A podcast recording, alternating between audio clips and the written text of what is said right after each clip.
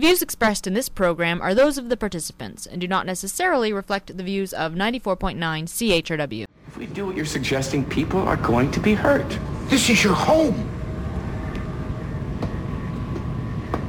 The miners have no right to force you out. I agree, but fighting. I don't like it either. But at some point you have to stand up for yourselves. How do you know there won't be someone else to terrorize you the next place you go? You know he's right.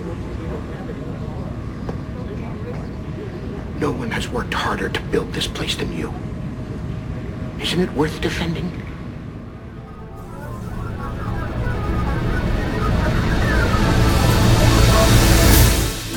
Good morning, London. It's Thursday, June 12th, 2014. I'm Bob Metz. And I'm Robert Vaughn. And this is Just Right on CHRW 94.9 FM. Where we will be with you from now until noon. It's not right wing. It's just right. Fade into color, and color into black and white. Under the bedclothes, everything will be alright.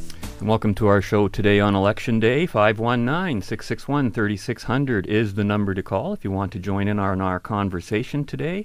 Or as always, write us at feedback at justrightmedia.org. And today our subject is not about the election, but certainly has something to do with the results of every election, and that is taxation itself. We're going to take a big look at taxation. In the second half of the program, we'll be entertaining the question Is taxation slavery? Or is slavery taxation? I don't know. You could look at it both ways. Going to talk about Tax Freedom Day, which apparently struck us here in Ontario this past Monday, and, and I'm going to kind of argue there's no tax freedom any day, really. And Robert, I understand you are going to investigate the very philosophical issue of of how objectivists would look at taxation. Is that correct? Uh, to the extent because of, that I uh, can. some feedback that we got on this. Yeah. That's right, Bob. Last month we received some feedback on show number 334. For those who wish to look it up, it aired back on January 23rd of this year from a person identifying himself only as Geekonomist. the show dealt with how to fund a proper federal government, uh, Canadian, and it was a follow up on show number 161, where I answered the question of how much would a proper Ontario government cost and how should it be funded. Both of those shows can be found on our website at justrightmedia.org. Click on the button that says um, all episodes and just scroll down to those numbers 334 and 161 so you can hear um, what I had to say about those two things. Now, the answers I came up with when I crunched the numbers on how much a proper Canadian federal government and a, an Ontario provincial government would cost was so much, or so little, I should say, that a simple 2% sales tax would fund a proper Ontario government. Now, this was in your original analysis in those previous shows, right? Yes. And a 6.7% sales tax would fund a proper Canadian government. And that's given a lot of different um, parameters. And, and even to say that we would we would use the same bureaucracy that we have today. We, we, police and military and all that would see, receive the same pay and pensions that we have today. So I bet that under a proper government, which I'll define a little later, a proper government, those numbers would come down substantially if sales tax was at all necessary. Now, the listener, Geekonomist, took issue with our suggestion that a sales tax is, for example, more moral than an income tax, as any use of force by a government is immoral, he said, and that an objectivist would never advocate for any tax. Geekonomist went on in uh, his feedback, which, by the way, I thank him for, um, and gave us a very lengthy um, what should I say, proposal for how to fund. Yeah, quite a synopsis, 4 Mhm. pages long. Yeah. Yeah, how to fund a proper government. I thank him for that, but unfortunately, I don't have the time to go into that today.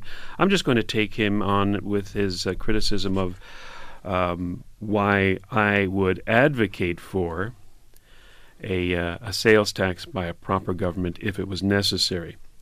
But here's what uh, Geekonomist had to say, quote, Given that you seem to imply that you both consider such a tax a final solution, that is to say, an end goal, I hope to hear in your feedback that this is not so. For instance, would you consider such a sales tax a temporary step in the direction of a voluntary taxation system that Ayn Rand advocated? If this were the case, then I could agree entirely with what, with what you say. Yet I can't find such an end goal clearly stated or repudiated. Unquote.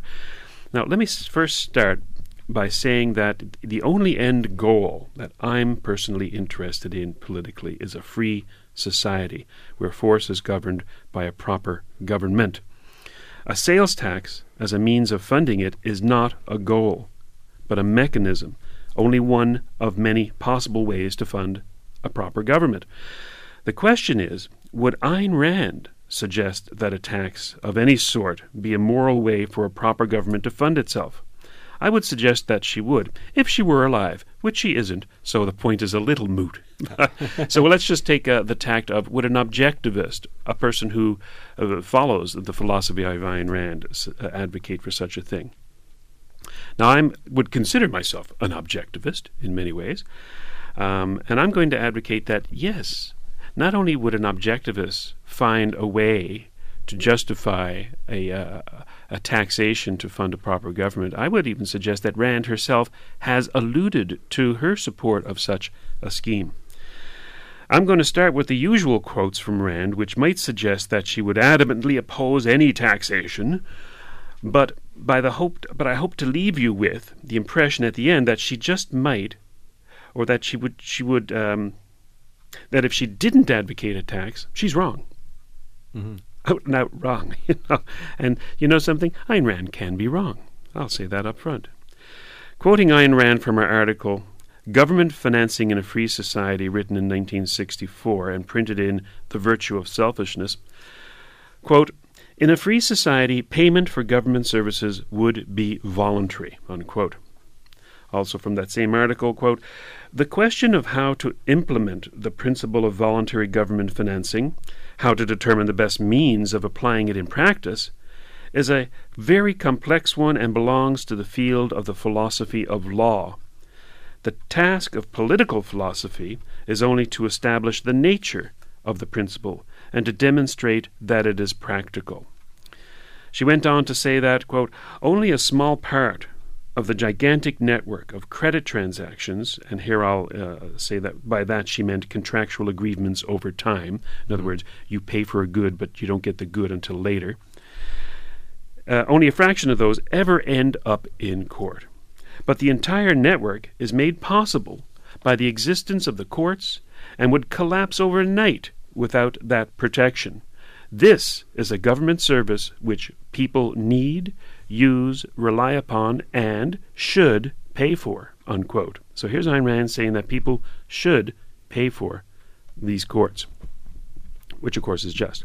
Mm-hmm. Now, I take her use of the word should to mean that any right thinking person would consider it essential to have their transactions protected by a system of laws and courts in case there is a dispute.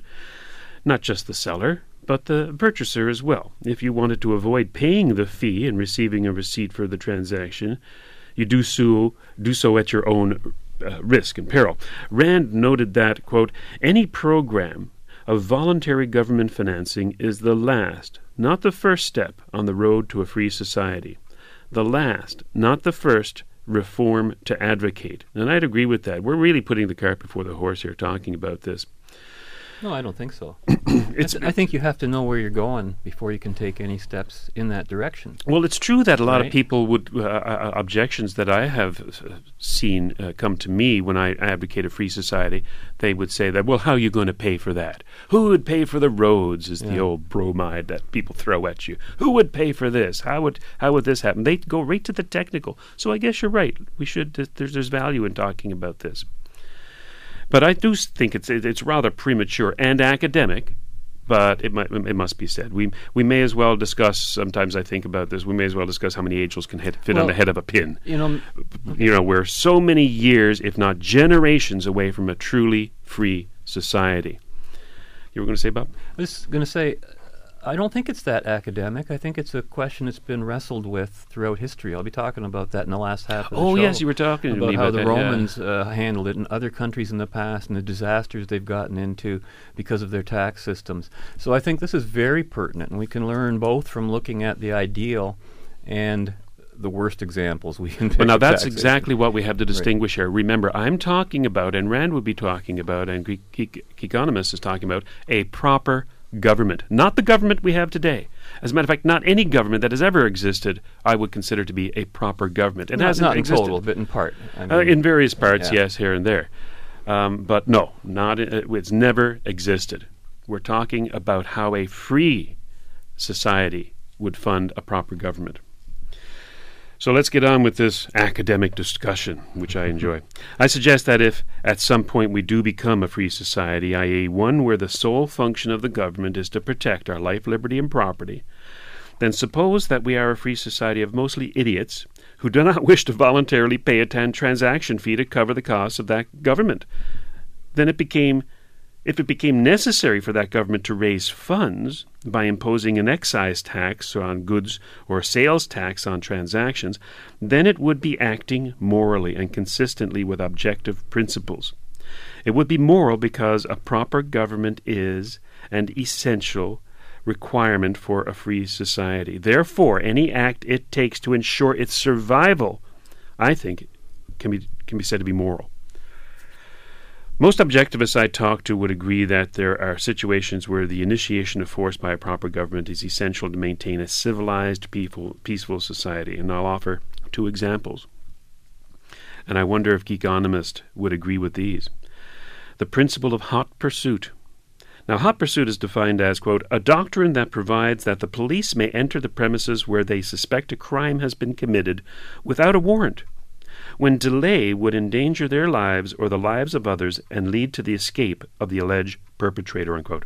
Now, an anarchist or a libertarian might suggest that the right of private property is absolute and sacrosanct, and the police cannot enter your property for any reason whatsoever without the consent of the owner.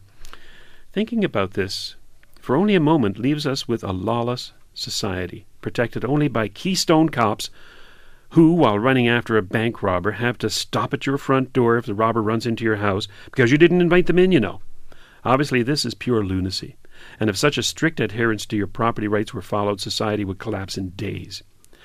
Now, another example where a proper government could use force or initiate the use of force is the power of arrest.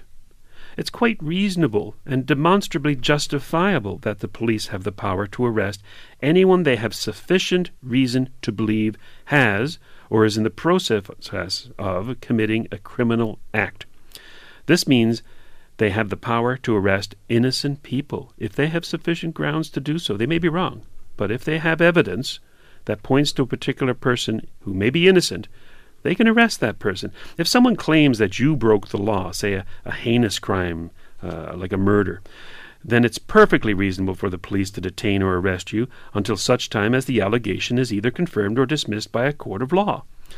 Depending on the evidence and the seriousness of the crime, you could very well end up in jail for a considerable amount of time, even if you're innocent, in a proper government, in a proper free society. It's unfortunate that the innocent man might have to, to undergo that, but this is a necessary and proper initiation of force by a proper government, absolutely required to have a free society. You simply would you- can't. You, simply can't wait, Bob, mm-hmm. until a trial is held in absentia if you don't wish to be there, and the truth or falsehood of the allegation determined before an arrest is made.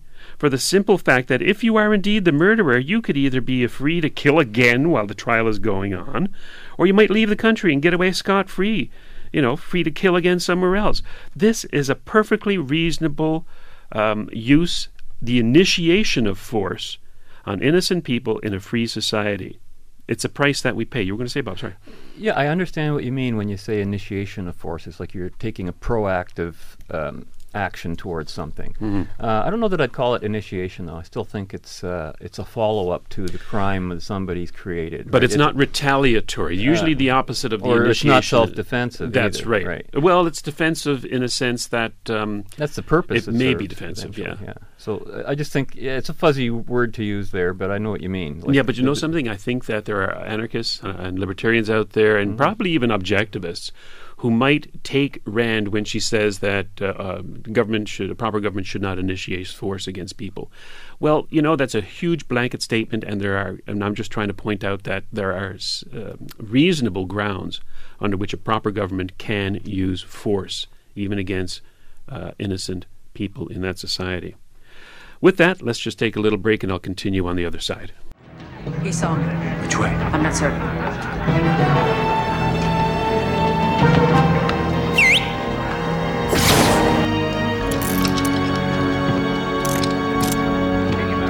You have no jurisdiction here. Follow me. Your warrant is valid, but you won't be able to take it. Not for at least four hours.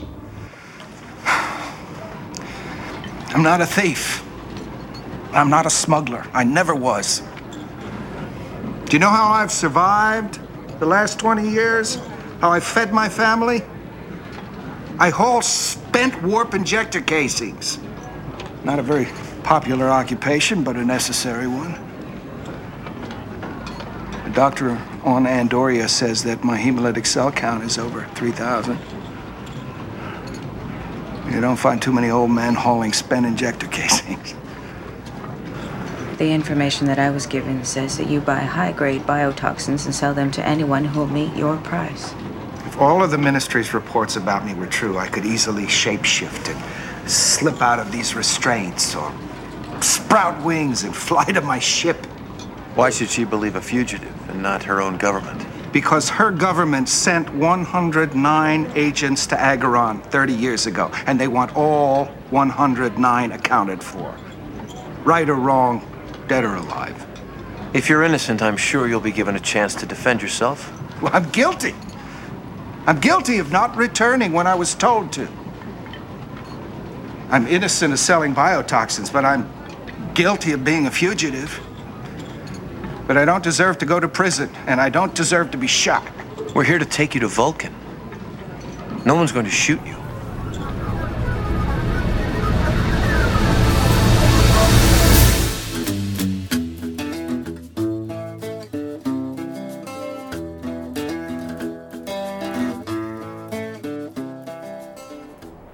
What if Jocelyn wasn't a smuggler? What if he was innocent? Then it wouldn't have mattered whether he intended to use that weapon or not. That doesn't make any sense. What's Manos been telling you? Manos' ship was filled with injector casings, nothing else. He has a family. Our scans should be able to confirm if he's dying of radiation poisoning. What's he been telling you?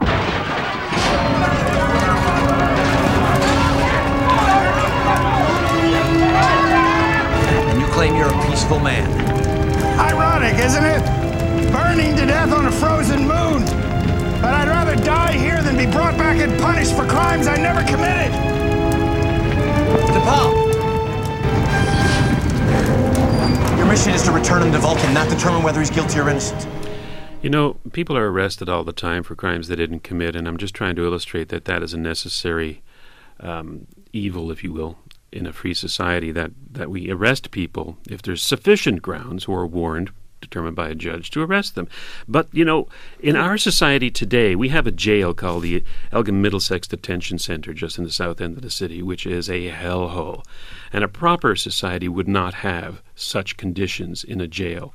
They would treat um, anybody arrested, even if they're convicted, um, I, I, would say with respect, and not let them get killed and raped and brutally uh, brutalized um, in, a, in a jail such as EMDC that we have here today. So always keep in mind that when I'm talking about a proper government, it's not the government we have today and not the conditions that we have today. I was just going to say that uh, you you referred to the term um, necessary evil in regards to arresting an innocent person. I don't know that it's an evil. I think it's just an error. you know, if you arrest the wrong person, it's a mistake. Uh, you did Um, it by proper means, yes. by proper Yes. um, process, you know, and if it works all properly, then the person will, of course, be let free. That's what they call due process, yeah. You know, if it becomes necessary to impose a tax on transactions to fund a proper government, then I suggest such initiation of force as hot pursuit or the power of arrest on, um, you know, be, is justified.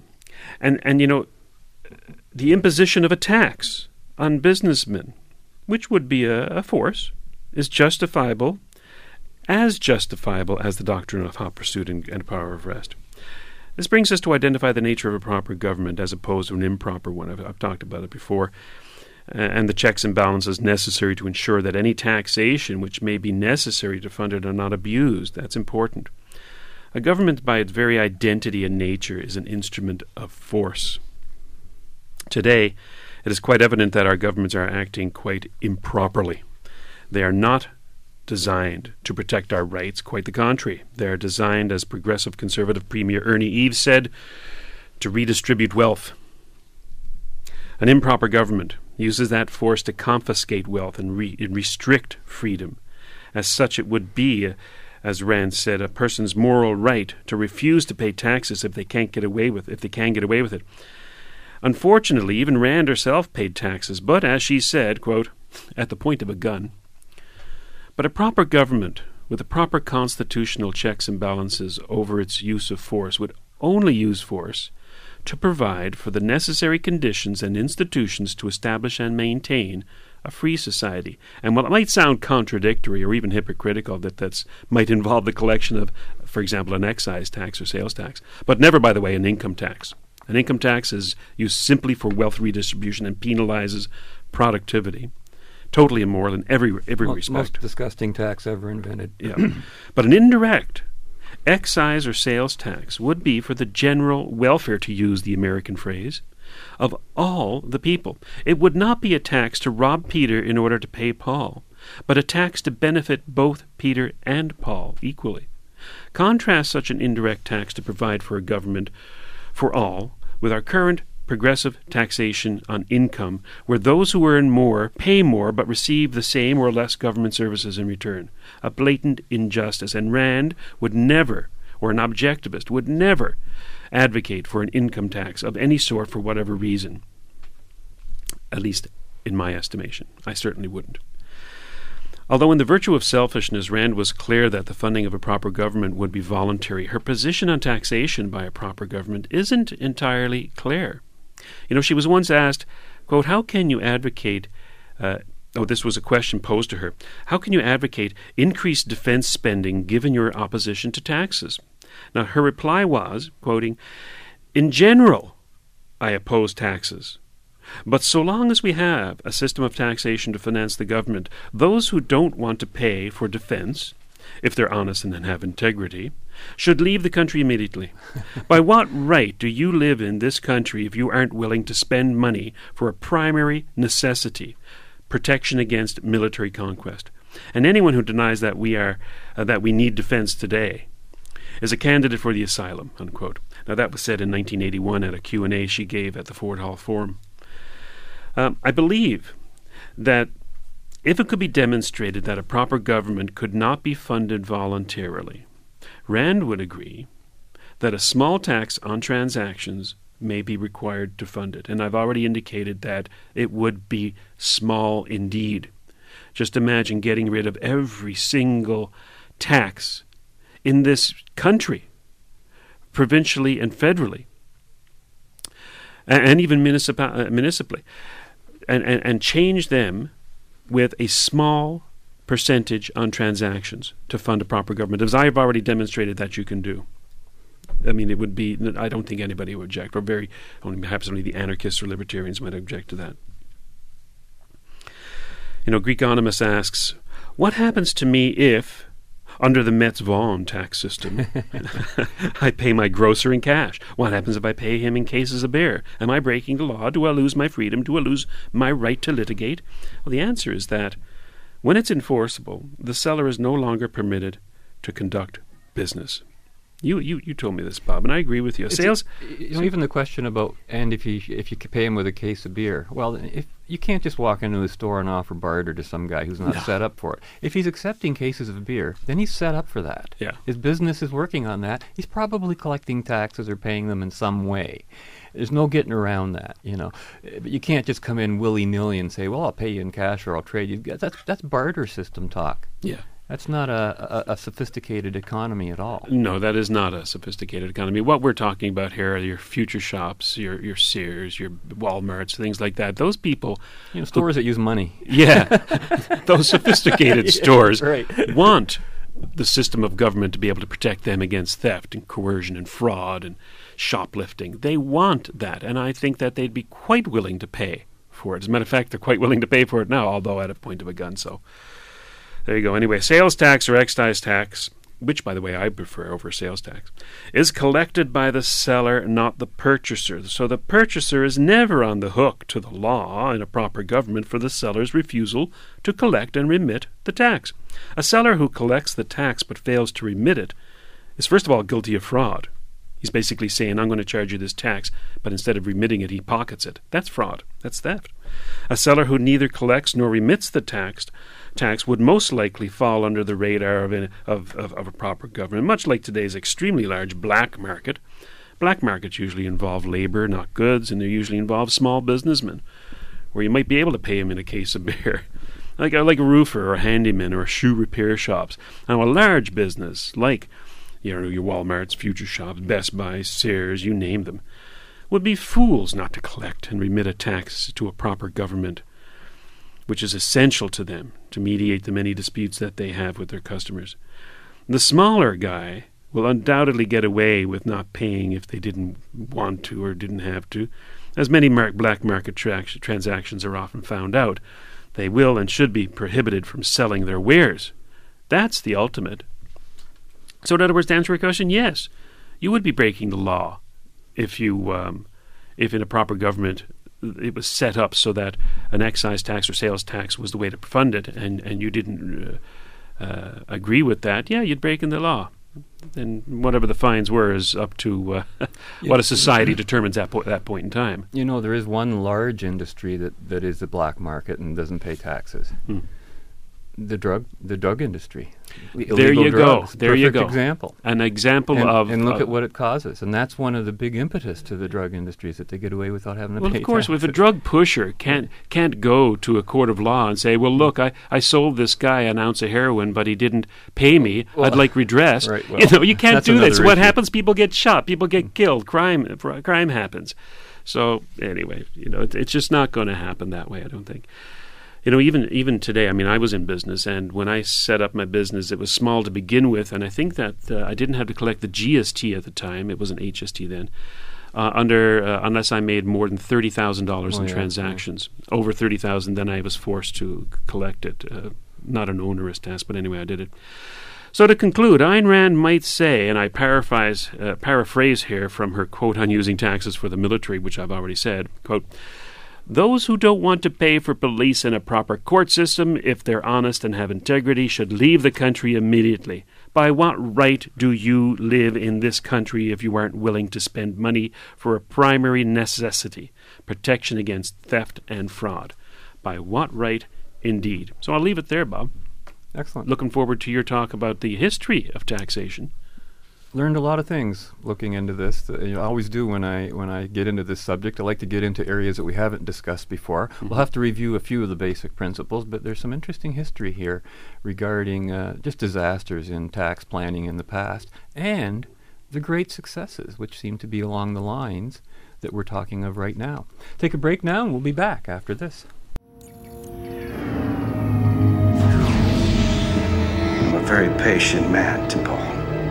I was simply waiting for you to leave, but the captain's curiosity has put an end to that. Would you please lower your weapon? I don't want to harm T'Pol, Captain, but I will. Those are violent words for a peaceful man. At the moment, I'm a man who needs to survive. There's a locker right next to you. I want you to both put your weapons down and then walk into it. You won't be hurt. What about her? T'Pol is my guarantee that the two of you will walk quickly and quietly into the locker. Please. The locking code is 1661. There's a very specific tone when it's entered properly.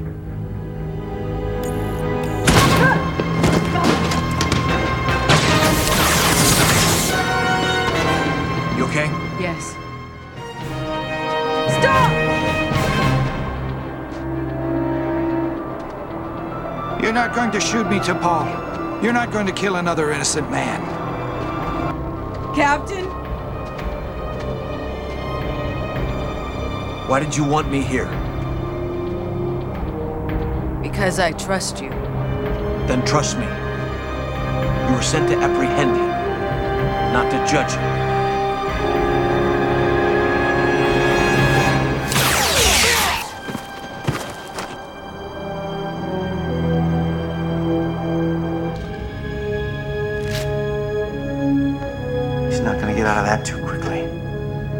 Think I know why he was so nervous about us firing at him while he was over here.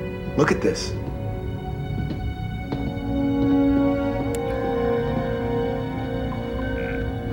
Biotoxins. If one of our weapons had struck this, I guess he was hauling more than injector casings after all. I guess he was.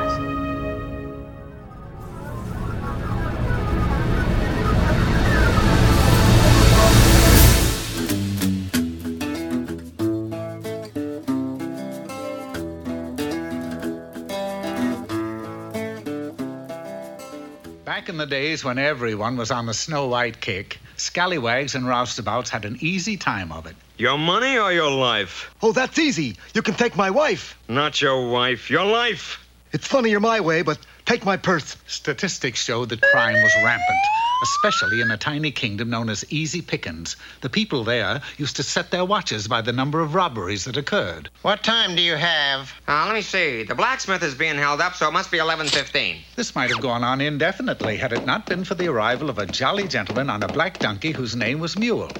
Whoa, His name was Skylar Sugg, and his hobby was preventing crime. Your money or your wife? A appeared as if by magic, and the robber was thwarted. What's more, Mr. Sugg spent the next seven days in wielding his shillelagh in the cause of justice. Citizens of Easy Pickens, we owe a great deal to Skylar Sugg. It comes to $43.12. He has not only cleaned out the town, but he's cleaned out the town treasury. Sugg opened a tiny but adequate detective agency and proceeded to solve any and all mysteries. I lost my pet cow, Mr. Sugg. You'll find him inside the counter at the butcher store at 89 cents a pound. He's on special, too. Somebody's been stealing eggs from our chicken house, Mr. Sugg. Oh, sorry, I didn't see you eating your breakfast. Be with you as soon as I finish these coddled eggs. And there's no doubt of it, fellow villagers. Skylar Sugg is our man of the year. Yay! I don't know what to say, Mr. Mayor. Just goes to show you that you know you have to pay the guy who's saving you from the crooks, even if he's a bit of a crook himself. I thought that was a pretty funny Rocky and Bullwinkle clip. Uh, you know, according to the Fraser Institute's annual Tax Freedom Day campaign, in 2014, Tax Freedom Day arrived on June 9th, this past Monday, as opposed to, for example, in 2003 when it was June 3rd, meaning we've gained a few days of less freedom to taxes. And that indicates that the tax rate at least is moving towards consuming more and more of each Canadian taxpayer's income. The average family, according to the Institute's report, pays $43,000 annually, federal, provincial, local taxes, which, uh, in taxes, sorry, which if divided by 12 on a monthly basis works out to $3,583 per month. That's a pretty expensive bill to pay. Amazing. When I, I, I, I almost look at that and I say, well, that's that's kind of unreal. I mean, that's four times what I even need to live on mostly. uh, and then they talk about, you know, you hear people talking about value for your tax dollar. Are you getting value for your tax dollar? And I think that's almost a non sequitur with regard to consumer items. I mean, um, value for a tax dollar as if there is some separate value in being forced to, to, to spend some money on something rather than things that you buy and support voluntarily. I think the proper question would be is there value in your education dollar? Is there value in your health care dollar? These are the things you're buying with your money. It's not a tax dollar, right? It's what is it being spent on? The taxes is a means of, of it being raised. There's no value in that in the sense of your consumption, right? The consumption comes down in, in the product you're buying. and or your welfare dollar or your road and maintenance dollar or your water supply dollar. That's where you want to see value.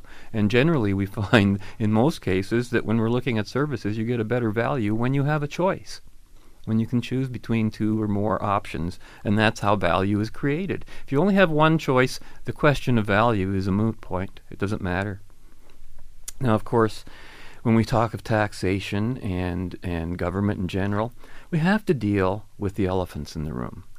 And the elephants in the room are war, crime, and basic law and order, and from civil to contract to criminal. Just as our opening uh, clip today from uh, Star Trek Voyager indicated, you know, your home is worth defending, the things that you work for.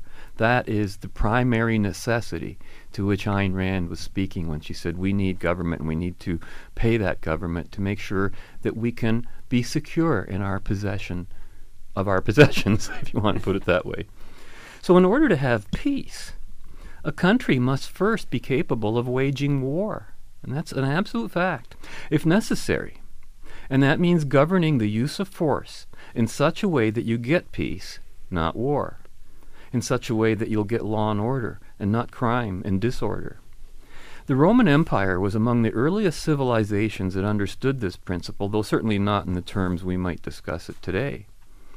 Since it was necessary to have a force by which one can govern, it was also necessary to assure that the taxes necessary to support such force were also paid.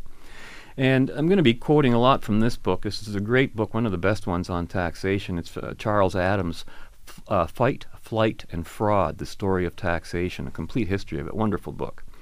And um, this is out of the early Republic Phase 1, which was the Citizens' War Tax era. And he writes that governors were sent out from Rome with dictatorial powers backed up by the legions who were stationed in every province the armies of rebellious provinces were dismantled.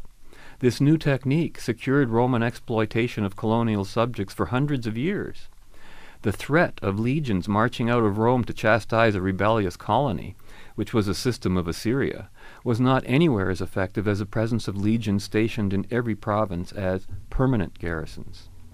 There was also an element of fairness in the Roman tribute system, unlike the practices of other empires in the past. The Romans usually did not alter the tax system or tax burdens of a newly acquired territory. If the poll taxes were customary, they would continue.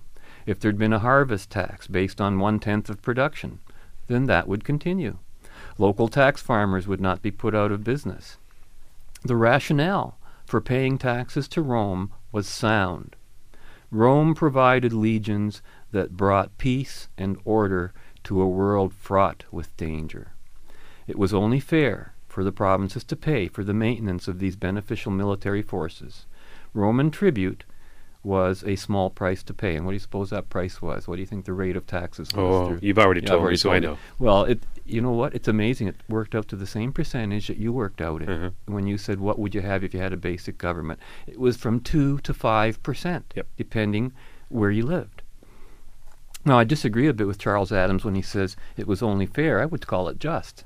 It was right. It was just. It was equitable. I would say you it was moral. Yes, and to the extent that that's what they were doing, keeping the trade routes open, keeping them from pirates and Mhm. other, you know, thieves and that kind of thing.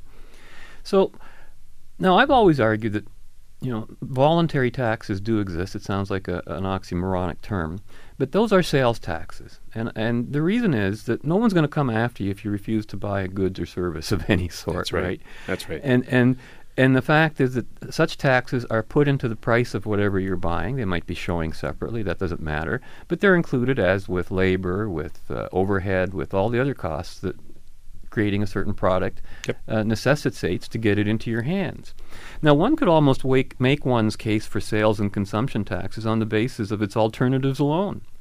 Just as when Winston Churchill quipped that democracy is the worst form of government except for all those other forms that have been tried from time to time, similarly one could say sales taxes are the worst form of government funding except for all those other forms that have been tried from time to time. Well said. You know, and uh, by the way, it should be noted that when Churchill made that comment, he made it after he lost power and was defeated in an election. So there was a bit of bitterness behind it, Mhm. but it became a very, very famous saying. And one of the worst forms of, of the of the worst type of government financing is referred to as the devil's tax system by Charles Adams, author of Fight, Flight, and Fraud. And he writes the revenue system that finally evolved out of the taxing powers granted to the French monarch in the Hundred Years' War was everything a good tax system should not be. It was a system that produced the greatest amount of viciousness between man and man, between man and state. It teaches us much about taxation and the evils bad taxation will produce, not only the injustices of government, but in the atrocities angry taxpayers are inclined to commit. We never think of that side of the equation, right? The name ancient regime refers to ancient regime, sorry, refers to the social and political order of France before the French Revolution of 1789. Historians have often remarked that it is not easy to understand this period of history. The French monarch is said to have been absolute. Actually, the French monarchy was anything but absolute. The mere suggestion by the Crown of a need for tax increases was enough to produce a revolt and end the life of some innocent tax collectors. There is no doubt, however, that Louis XIV did boast about his absolute power, but, is, but it is doubtful if even he believed it. One thing is certain the French people didn't believe it. The so called absolutism of the French monarchy was only a facade. The ta- tile, T A I L L E, usually a land and wealth tax, became an ordinary annual assessment after the Hundred Years' War, fluctuating with the king's military needs. It could have been an equitable form of taxation if it had been applied to the kingdom as a whole. Listen to this. Unfortunately, the nobility and clergy and even some of the cities and provinces were exempt or had reduced rates. For some it was a land tax, for others it applied to all wealth.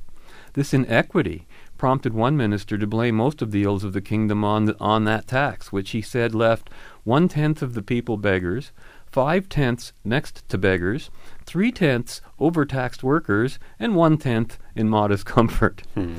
By the 18th century, this tax was called the peasant's tax because most everyone else had found some way to avoid it. so there you go. The poor people get stuck with it all the time, right? They do. And of course, we've talked about the various forms of taxation.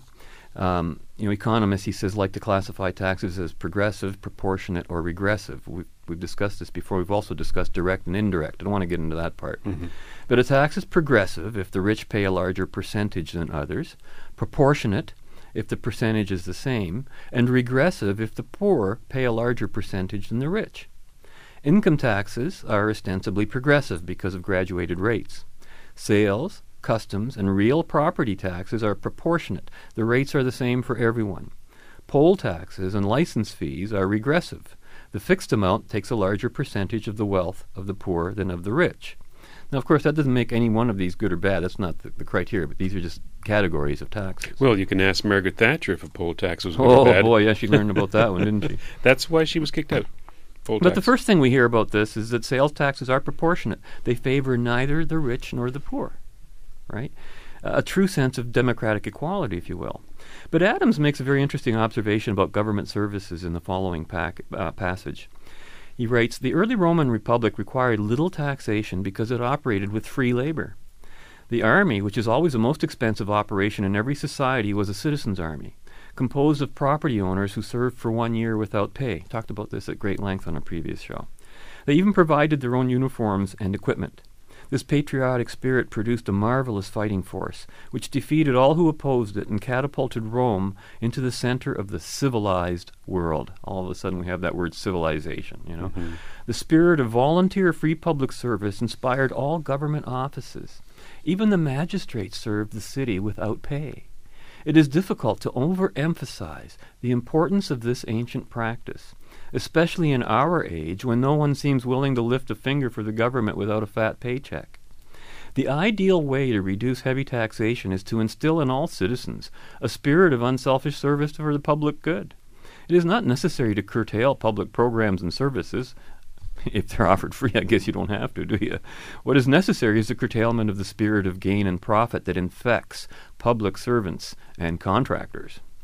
And now I consider that a novel suggestion, but working for nothing, I think that's going a bit far. I don't think it'd be too practical today.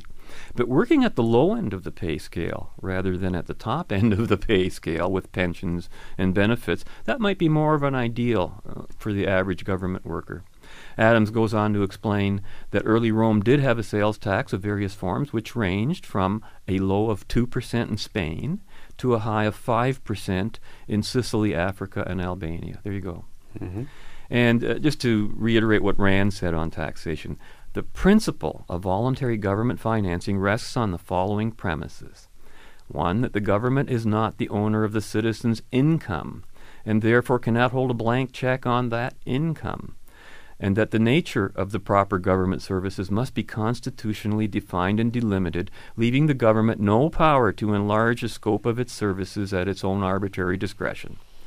Consequently, the principle of voluntary government financing regards the government as the servant, not the ruler of the citizens, as an agent who must be paid, note that, right, Mhm. for his services, not as a benefactor whose services are gratuitous, who dispenses something for nothing. Sales taxes will fill the bill on each of these requirements. They do not affect income, and they assure that our agency of government gets paid for its legitimate services. So that's just my quick thing on that. I want to talk about uh, the issue of taxes and slavery next, but first I think we could listen in on this and have a little smile from Pat O'Neal, who's talking about his own take on slavery and taxation. But what? Here's what we do. Cause here's what black people are, are, are trying to do. To, to, to create wealth, like to become a wealthy people. Even though they'll be poor, there'll be some that are super wealthy. But see, people talk reparation. All right. I could get killed for this, but I'm gonna say it. It ain't even funny either. it's definitely not gonna be funny to white people. or Latinos, or Asians, or Jews, anybody. Here's what reparations should be simple. Because look, we are all slaves right now. Um, we work so that we can pay a debt to the bank that the government got money from. That's that they're borrowing not on our behalf. So we are paying someone else's debt. So we are slaves to the government, who is a slave to the bank. Okay? I think black people as reparations don't get we can't get a pocket full of money. It makes no sense.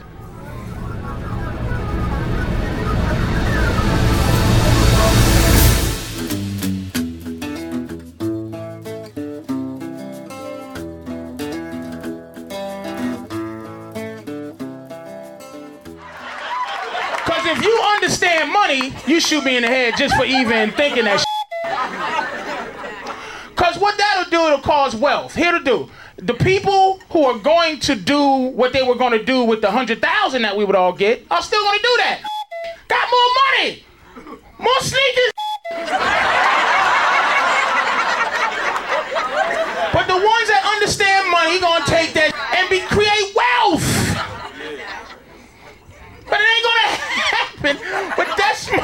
My reparation idea. We all already have been slaves. Federal income tax is slavery. So I'm just saying, we're double slaves.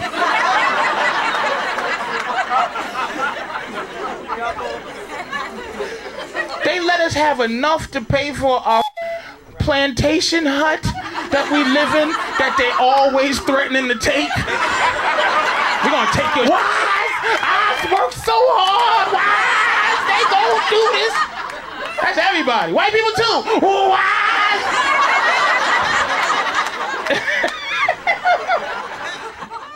Uh, boy, there's so much truth to that, and I bet you that's how a lot of people feel. You know, especially folks on the edge with their property taxes, hanging on to their homes. Especially elderly on fixed Oh. incomes, when property taxes uh, continue to rise and their income doesn't, then they're forced out of their homes. Mhm. It's an injustice, and it's.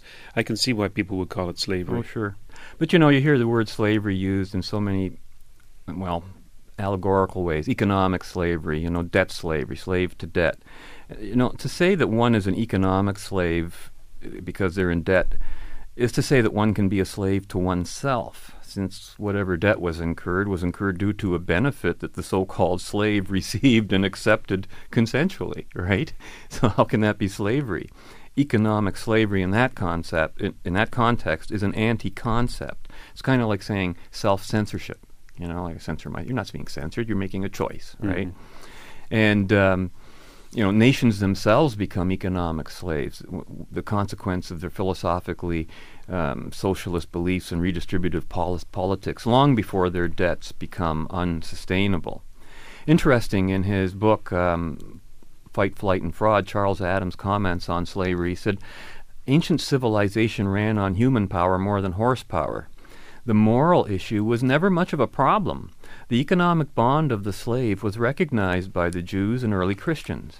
Slaves, like tribute, were part of the spoils of war. Taxes touched every facet of slavery.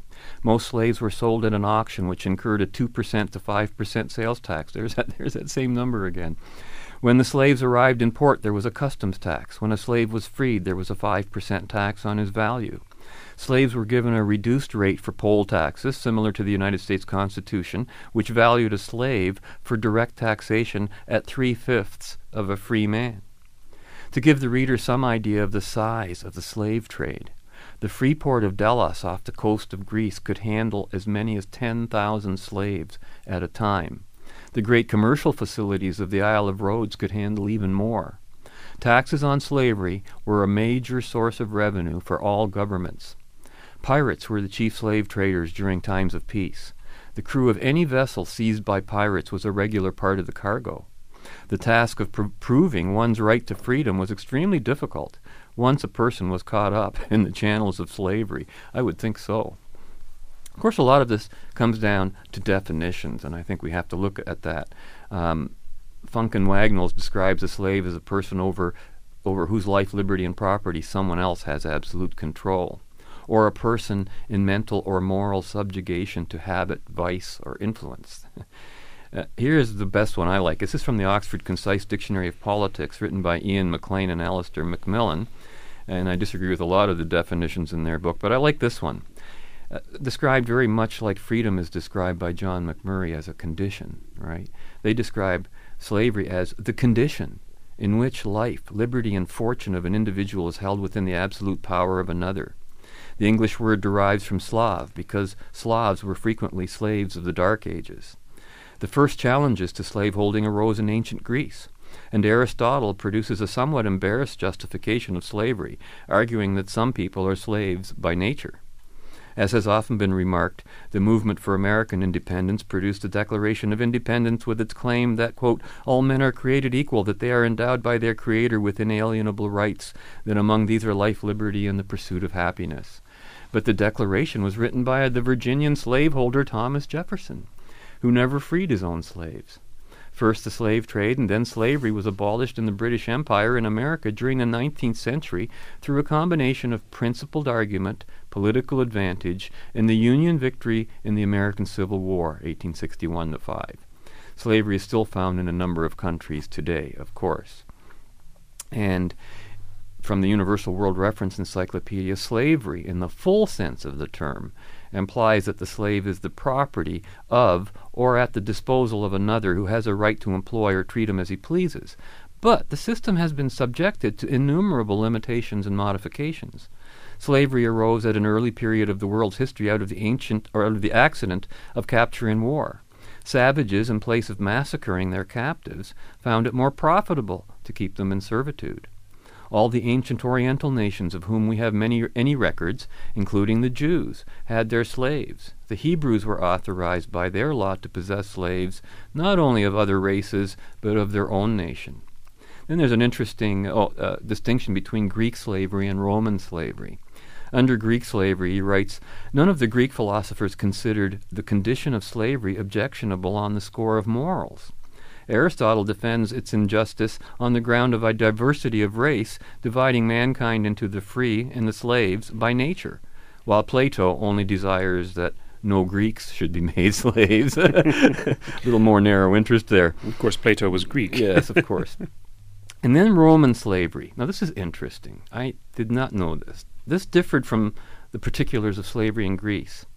This is from Rome. All men were considered by the Roman jurists to be free under natural law. Did you know that?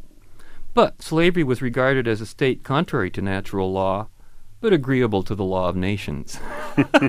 so, so they kind of knew that there was something wrong with it, and uh, you know, just morally unacceptable. Uh, just as we wind up the show, too, I just wanted to. I saw this article in the, in the May third, thirtieth Free Press. Income commodity taxes cut benefit all, and the, and it talks about how. Um, they've just proven that tax cuts benefit everyone, and how the Harper tax cuts have um, improved all these things, saying saying what we're saying basically. But I want to know why they're saying there have been any tax cuts when the Fraser Institute is telling us that Tax Freedom Day came six days six days later. Exactly. I yes. can't re- reconcile those things. They take things. away with one hand Yeah. and give with another, I suppose. So you know, one of those mysteries I can't really solve. You never know whose stats to actually believe. But that's it for today. And today is election day, or as some would say, it's the day that the slaves get to pick their new master. and uh, meet the new boss, same as the old boss. Is that what we'll be saying tomorrow? Uh, I hope not. But we'll be back next week to con- continue our journey in the right direction. We hope you'll join us. Until then, be right, stay right, do right, act right, think right, and be right back here. We'll see ya. Fade into color and color into black and white. Under the bedclothes, everything will be alright. But here's the here's the reparations. I'm gonna back up. Since federal income tax is slavery, and we are all slaves, and reparations is an apology for slavery, the, the original slavery that we're talking about. Black people should be exempt from federal income tax.